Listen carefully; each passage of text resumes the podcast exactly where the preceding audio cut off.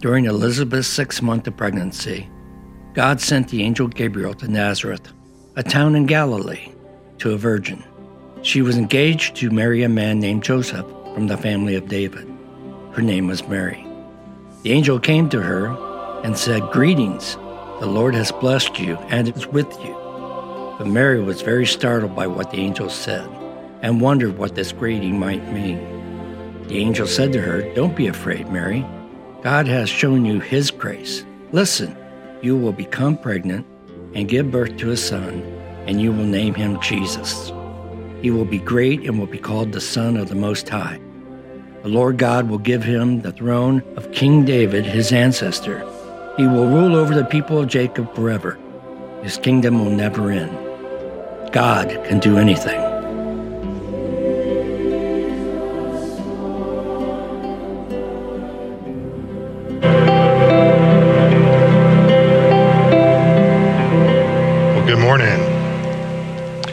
Just uh, no, just to echo off of you know the kids ministry workers up here this morning, um, Dela and Felicia and, and so many others who serve back there. If you're one of those who serve back there, thank you. Grateful for you. You have an impact on on my family and my son, and I'm just really, really grateful for you. I, I see that in his life. See him as he's growing, uh, coming home with questions. He loves to come to church and his dad's the pastor, so that's a real positive for me. Um, yeah, it's just a great choice. So thank you. And if you're interested in serving, there's Trisha. Trisha, thank you for all you do. And um, if you're interested in serving, go go talk to Trisha. Um, I know she'd love to to plug in somewhere potentially. Hey, I wonder how do you keep time?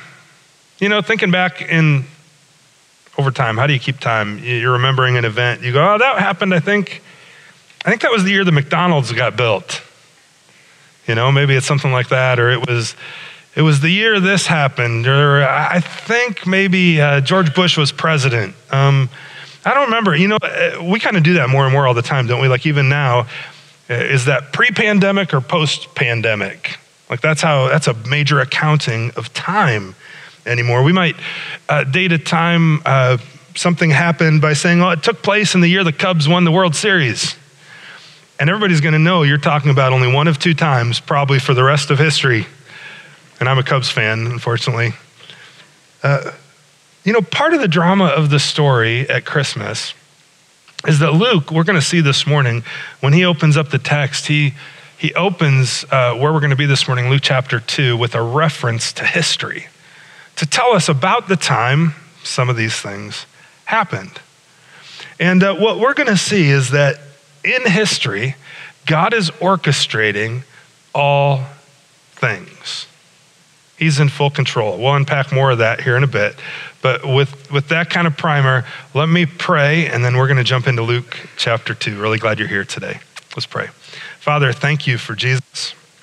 And thank you, Lord, that you are in control of all things and that you have your hand in all things, orchestrating them for our good and for your glory and for our joy. So, uh, Holy Spirit, would you impress upon our hearts your goodness today? And uh, help me even as I teach your word. Teach me, give me words that they might be your own. And uh, encourage us with, with your goodness and with your love and with who you are. Father, thanks for Jesus. We pray all this through him. Amen. If you got your Bible, open up to Luke chapter 2. We've been uh, studying uh, the Christmas account this year through the eyes of Mary. Mary, a young girl. Mary, who would have been probably anywhere from 12 to 17 years old when the angel Gabriel appears to her and says, Hey, you're going to give birth to the promised Messiah. And uh, her whole world was turned upside down. Well, we pick up the story this morning where Mary is about nine months pregnant and uh, she's uh, waiting for that day to come when she's going to give birth. And we read this Luke dates it for us in time by referencing a leader. He says, In those days, First off, in those days, first of all, references what happened just prior in the text. John the Baptizer was born, and uh, other events that he had spoken of in that first chapter. He says, But in those days, a decree went out from Caesar Augustus. Now he's giving us a moment in time when this happens. And, and his decree was that all the world should be registered. Now, before we jump in and start looking at things this morning from Mary's perspective again, I want to give you a little perspective on Caesar Augustus and who he is. Because he paints a, a radical contrast with Jesus, who is about to be born. Uh, Caesar Augustus, he was uh, born Gaius Octavius. He was the great nephew of Julius Caesar. And again, those names might not mean much to you, but maybe you've heard of Julius Caesar. And after he was assassinated, uh, Caesar Augustus, Octavius, uh, worked his way into power. He kind of clawed his way there. He defeated Mark Antony and Cleopatra, and then through his incredible genius, the guy was brilliant. And he had a personality that was just magnetic at winning people and great, greatly skilled in diplomacy. He, he rose to power and gave the Roman Empire a, a solid foundation that would endure for centuries. He reigned for 40 years, and he reigned over a pretty peaceful Roman Empire, which was brand new for them in the previous centuries. Maybe uh, if you're a history buff, you may have heard of the Pax Romana, the peace of Rome. Well, uh, Augustus was the guy really who brought a lot of that about by his intelligence, by his diplomacy. Um, he was a master at civil politics. And throughout his reign, he reformed the tax system and the transportation system in Rome, and the Roman police and fire services, and the city's architecture. He was an incredible guy. Now, as we're thinking about him, I thought maybe this image might be helpful. Um, a graphic designer by the name of, I got to get her name here, Becca Saladin. She's a graphic designer, and kind of her side project, her passion hobby is this website called Royalty Now. And what she does is she takes old pieces of art and studies history and then tries to make a drawing or a picture, a Photoshop image of what that person might look like today if they were alive today. And thankfully, with Caesar Augustus, there were so many statues made of him, and all of them look very similar, um, that it was a pretty easy task. But that maybe puts some flesh on this guy we're talking about. He was a real person in history. And he was the first Caesar, the first ruler of Rome to be called Augustus the Great. He had a month named after him, August. Uh, but it also means holy or revered. And up to that time, that title, Augustus, the, the only persons who got that title were the gods, the Roman gods. And so essentially, what's happening here is when Caesar Augustus rises to power and the Roman Senate gives him that name of Augustus, they're declaring him and they start ushering in this time of declaring the emperors of Rome to be gods. In fact, one historian says that when Augustus died, there were men who comforted themselves, reflecting that, well, Augustus is a god and gods don't die.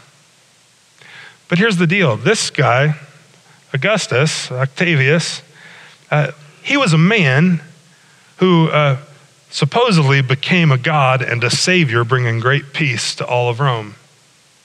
I mean, the peace that he brought was incredible. It seemed to have no end. There was a, a, temple called the Temple of Janus in Rome, also known as the Temple of War. And when Rome was at war, the doors were opened, and when Rome was at peace, the doors were shut. Well, the doors remained shut for about 40 years, thanks to this guy.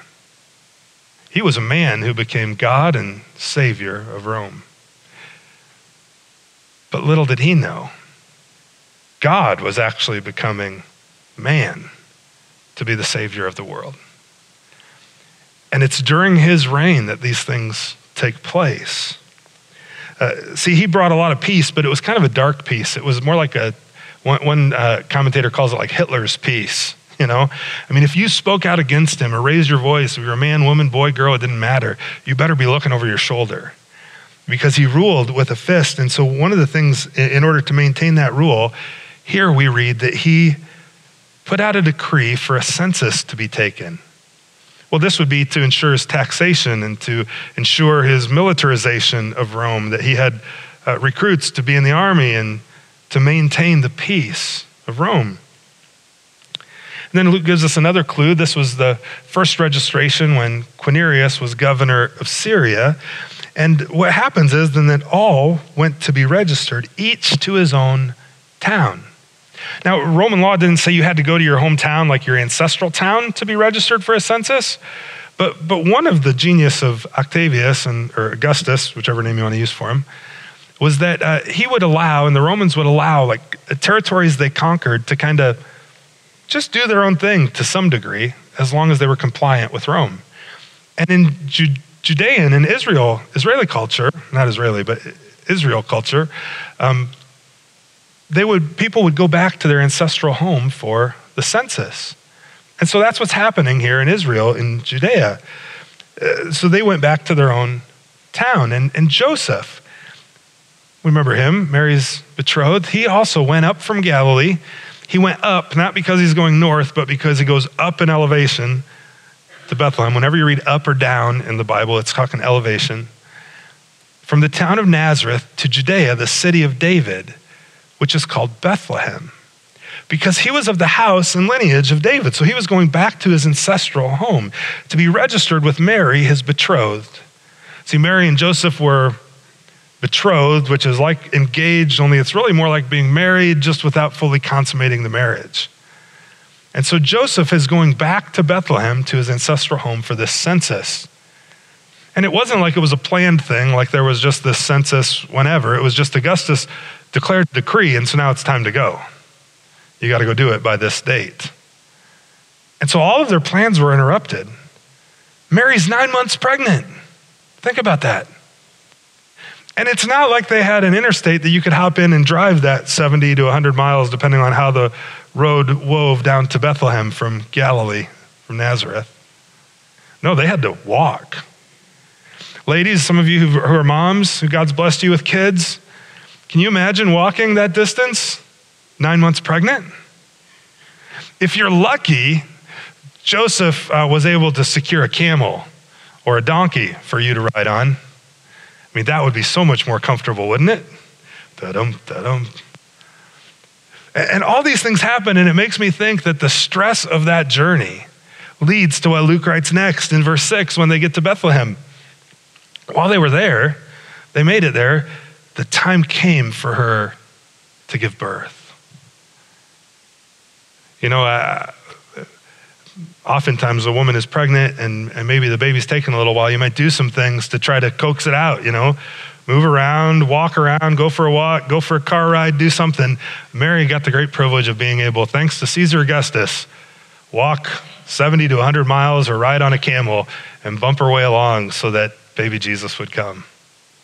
Can you imagine what that was like for her? She had to be terrified. She's a brand new mom. She has no kids. She doesn't understand entirely what all this is going to mean for her yet. But in all of it, God is orchestrating all things. I mean, from great emperors like Augustus to poor peasants like Mary and Joseph. They were young, incredibly poor, and now they have to make this journey. But here's what I want you to see he's, he's orchestrating all these things to fulfill his plans. See, Augustus didn't have any clue that when he called for a, a, a census to be taken, that this young, no name, nobody couple in Hicktown, Nazareth of Galilee would uh, start walking towards Bethlehem for the census or riding a donkey or whatever it looked like and that that would be the fulfillment, what would come to pass because of that decree would be a fulfillment of prophecy from hundreds of years prior. See, they, they got there, the time came for her to give birth, and then she gave birth. Uh, she gave birth to her firstborn son. She wrapped him in swaddling cloths and laid him in a manger because there was no place for them in the inn. Uh, notice her firstborn, she had more sons after this. I misspoke last Sunday or the Sunday before. I think I said um, there were maybe two or three brothers of Jesus mentioned in Scripture. There's actually four that are named little brothers of his that were born after him, and sisters, plural. So, in other words, uh, Mary and Joseph at least had a family of seven at some point. But this first one, man, it was, it was an incredible incredible scene here. They make that whole journey, they, they give birth and lay him in a manger. Now, when I was a little boy, my great grandma Sadie had a manger scene that we'd set up every year, and that was like my my favorite one of my favorite things about Christmas is going over to grandma's house, helping her set up the manger. You know, this little cute A-frame wood structure that sat on the coffee table, and you'd arrange all the guys and set them up in the manger. And I always thought that was the manger, but really it means feeding trough.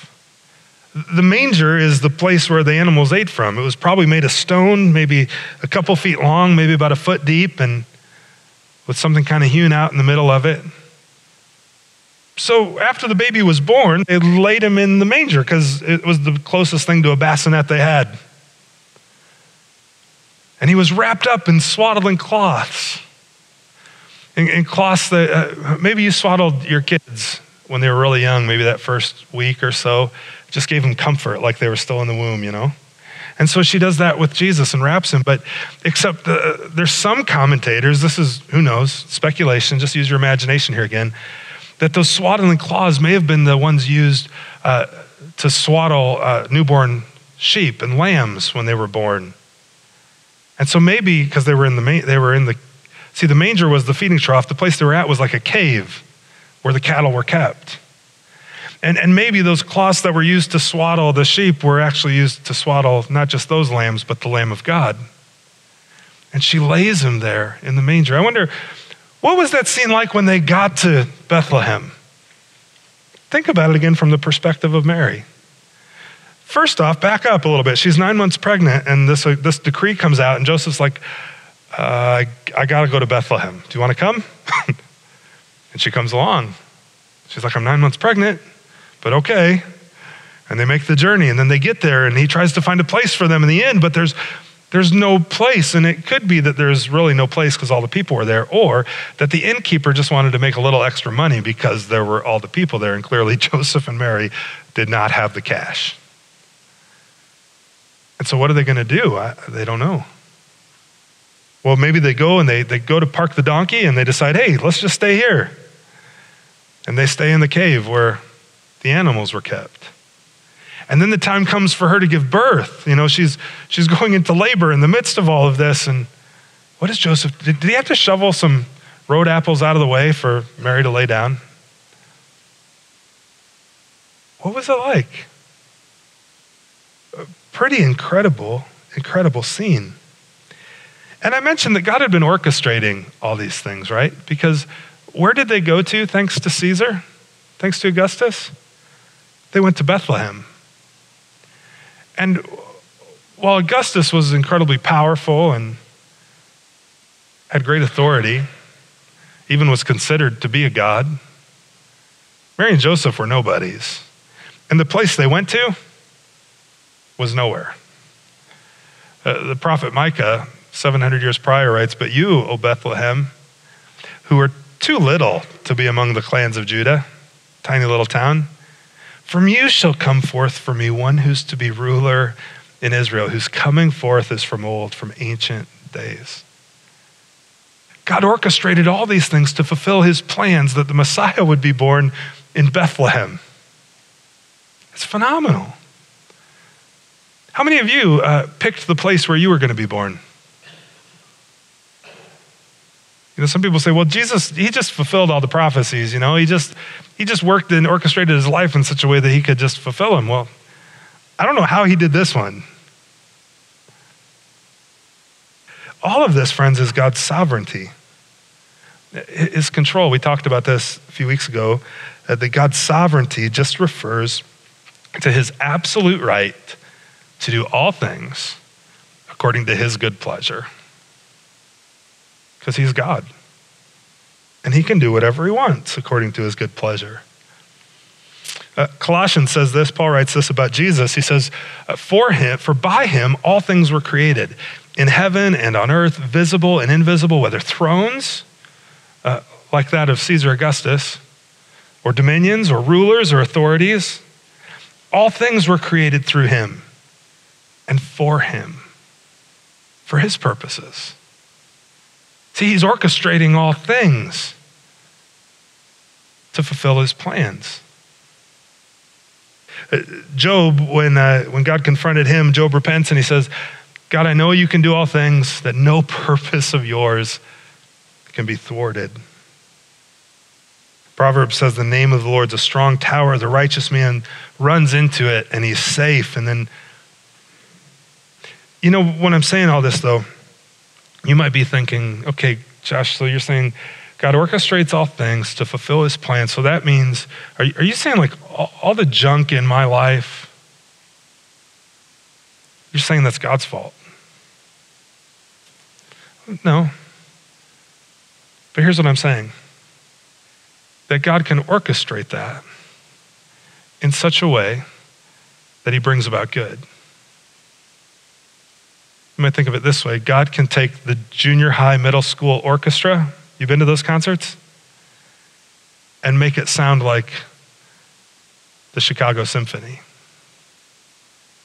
He can orchestrate those things for good because he's fully sovereign and fully in control. Paul says it this way We know that for those who love God, all things work together for good, for those who are called according to his purpose. He doesn't say those things are good. He doesn't.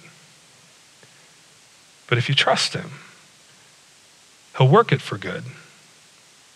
And you may not see that good until you see Jesus face to face, but it'll be good. And he'll work it for good. He orchestrates all things to fulfill his plan. And his plan, friends, is for good.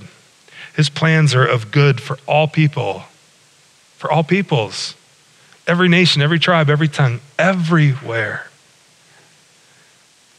That's his plan. With the thought of his goodness in mind, then let's, let's jump back into the story this morning.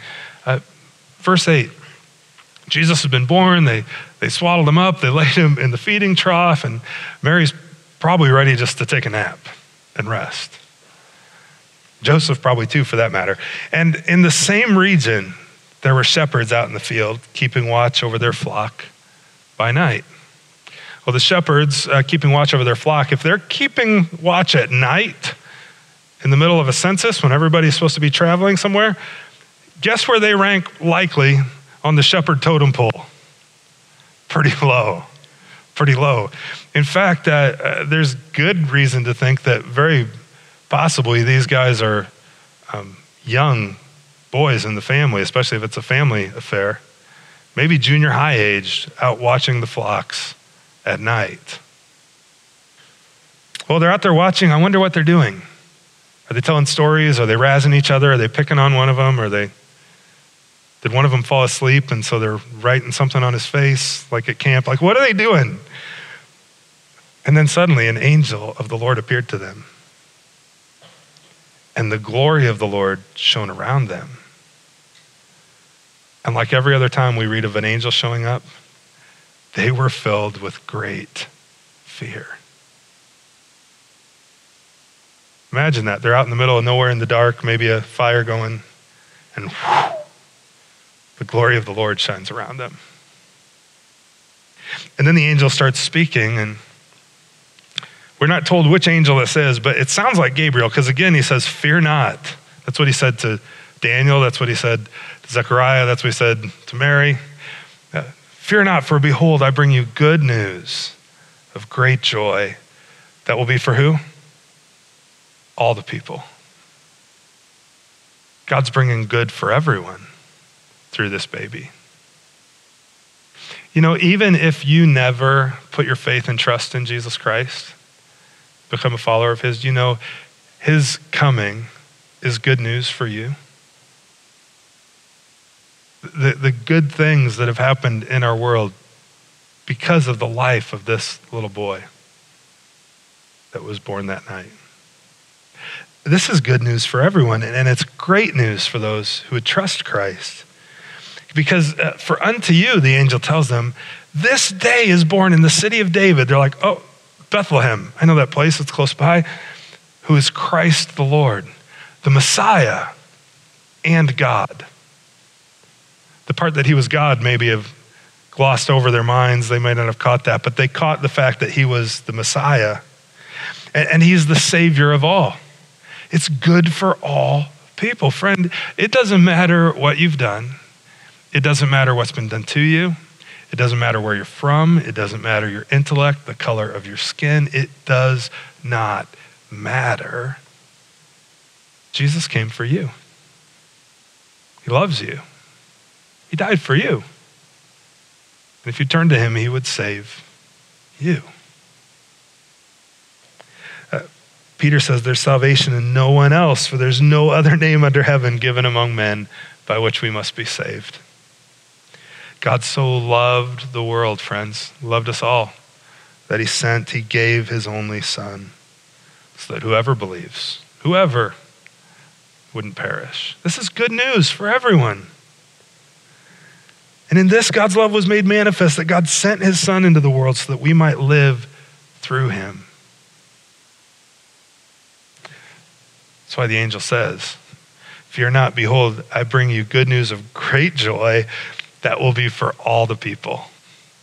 For all the people. Do you know what the angel's saying here? He's saying, God's bringing, I'm bringing you good news. Do you know why? Because God, God Himself, He is altogether good. He's good. And all that He does is good. Uh, the Lord is good to all, the psalmist writes, and His mercy is over everything that He's made. Again, with that thought of God's goodness, let's keep reading the story here. Verse 12. This will be a sign for you, fellas. You're going to find a baby wrapped in swaddling cloths. They're like, okay, that's not so strange. He's going to be lying in a manger in a food trough. The one the horses and lambs and all the cattle eat out of. They're like, now that's unique. I've never seen that one before. He's going to be easy to find. They're going to know when they find him, right? And then suddenly, with that angel, a multitude of the heavenly host, of the heavenly army, thousands of angels show up and start praising God in this moment. Now, if, if my imagination and my conjecture is right that some of these guys are young junior high age boys, they are freaking out at this moment, right? I mean, the sky lights up. And, and they're singing or saying, maybe singing, Glory to God in the highest, and on earth peace among those with whom he's pleased. I don't know how long did this go on. Is this, this the, the cliff notes of what was said and what was. And when the angels went away from them into heaven, we're not told how exactly they, they leave, but they leave, maybe just disappear. What did the shepherds do there for a little bit? Did they just stare at each other? Did you see that? Was one of them like the kid in uh, The Incredibles? That was totally awesome. Or no, totally wicked, he says, right? And they just freak out. Well, in any case, finally they start talking and they go, We got to go to Bethlehem. We got to see this thing that's happened, which the Lord has made known to us. And so they take off and they went with haste and they found Mary and they found Joseph and they found the baby lying in the manger, in the feeding trough, just like the angel had said. All right, let's skip back over to Mary. You're Mary. Uh, you're brand. You just gave birth among all the animals. It kind of stinks. You're in pain. Your baby, who's the savior of the world, is lying in the feeding trough for all the animals, and you're just ready to rest. You've had a long journey and you're exhausted. And then suddenly, a bunch of shepherds show up in the birthing room. I wonder what they do with their sheep? Did they just abandon him and leave him, or did the sheep all follow? It would make sense if they did. So maybe these guys come rushing in, and uh, she just wants to take a nap, and doesn't really feel all that decent in the moment anyway to be seeing visitors yet. And here they are. They found him, and when they saw it, they, they made known the saying that had been told to them concerning this child. In the moment, was Mary a little like, What is going on? Who are you? Can, can, we have, can you leave us alone? But then they start telling her why they're there. And I imagine this begins to confirm in Mary's heart all the things that she had experienced, all the things she had been told by the angels, all the things she learned from Elizabeth. And all who heard what these shepherds told them, they wondered at it. It was such a fantastical thing. Did they, did they wonder because they didn't know if they really believed these guys because they're shepherds, or did they wonder because they wanted to know what is God doing? What's he up to? We don't really know, but here's what we do know. We know for Mary, when Mary heard these things and all these things happened, she treasured up all of them, pondering them in her heart. Luke writes this about Mary a couple times, where she treasures up things and ponders them in her heart and thinks on them. Maybe Mary's a little more of an introvert, and so that's just kind of her MO.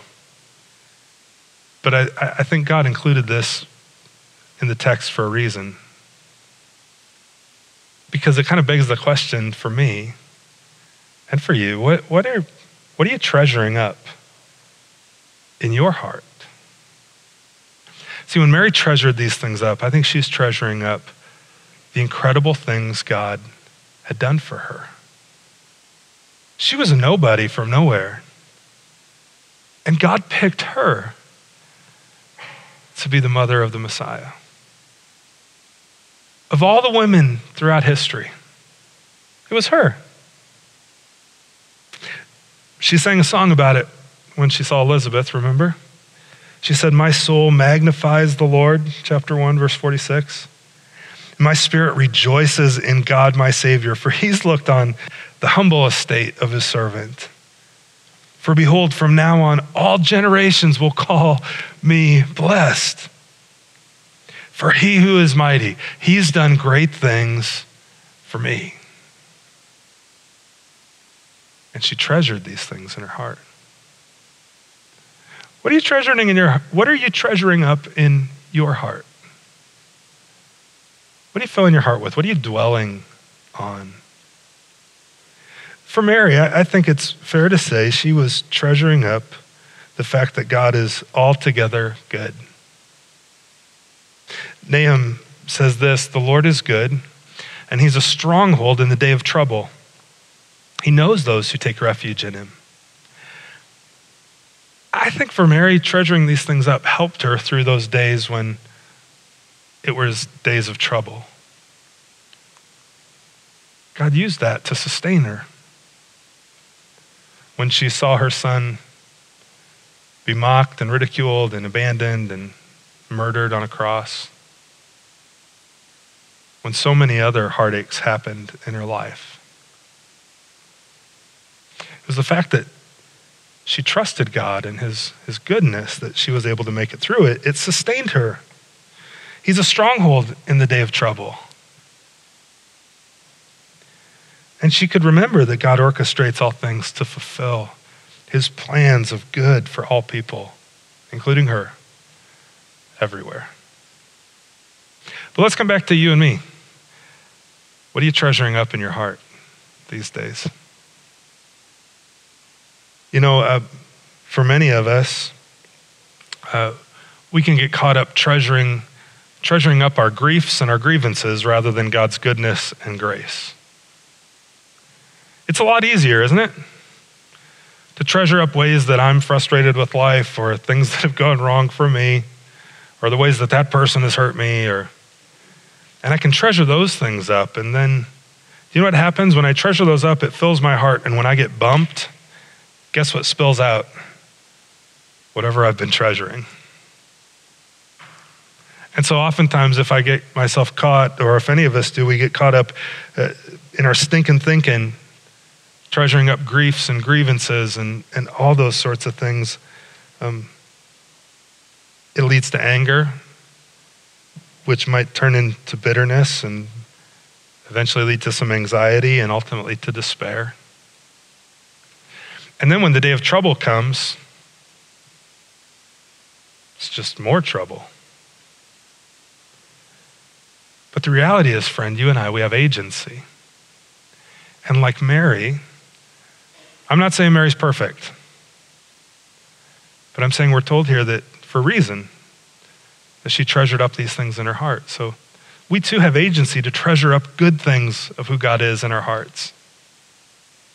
It doesn't negate the bad things. It doesn't negate the ways we've been wronged. It doesn't negate all the junk in life because of our own sin, other people's sin, and just sin in general. But we have agency of what we're going to hold on to and treasure. Um, uh, there's a saying what you think about is often what you'll bring about. you think about God's goodness, you tend to see it more and more. If you change the way you look at things, things begin to change.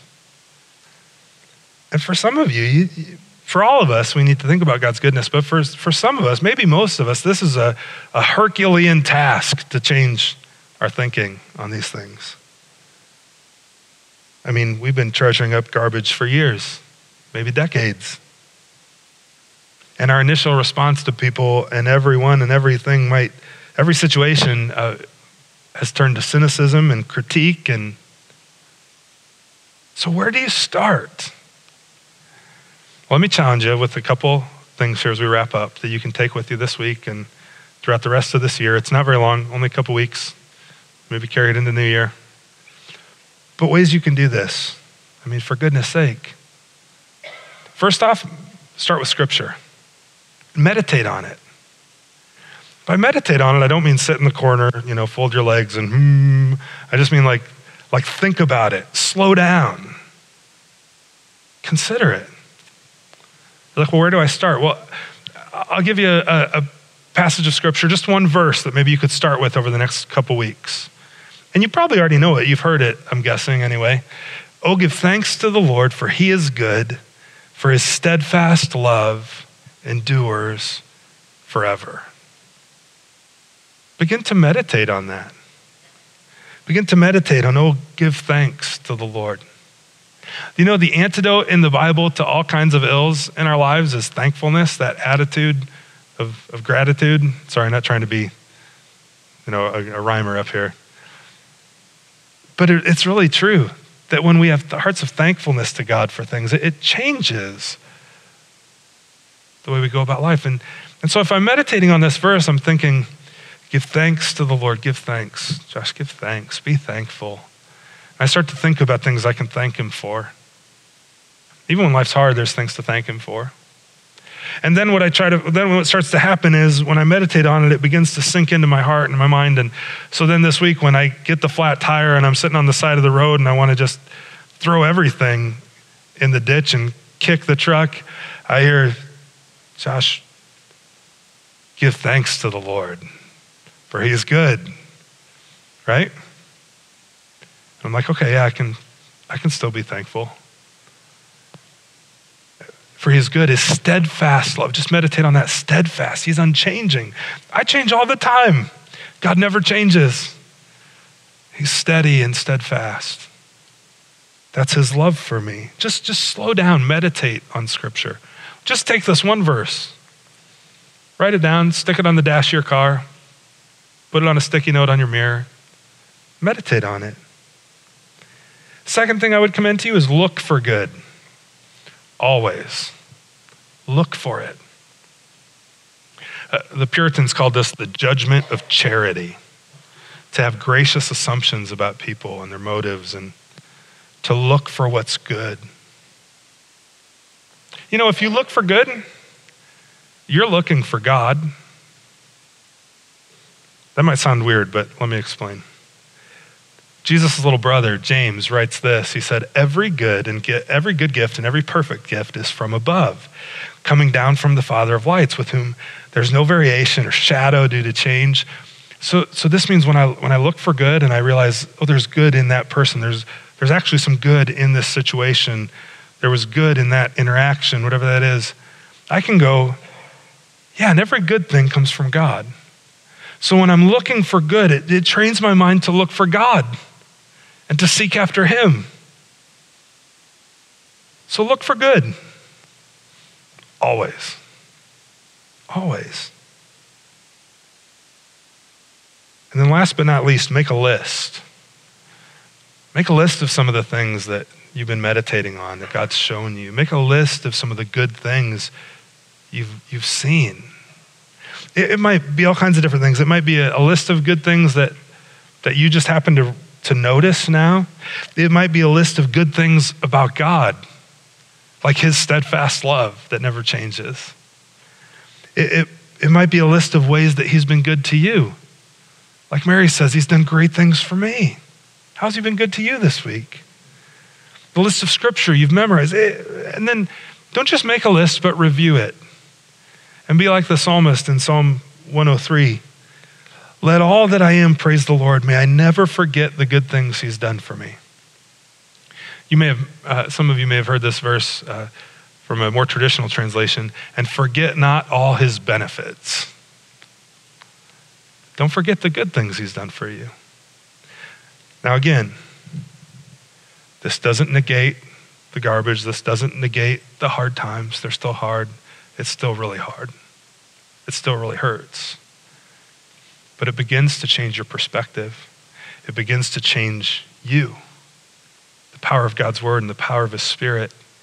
And you can begin to do actually what the Bible says to rejoice in all circumstances. So that's my challenge to you this week into this next year. Uh, with that, I'm going to pray. The worship team is going to come forward, and we're going to call it a morning. Sound good? Let me pray.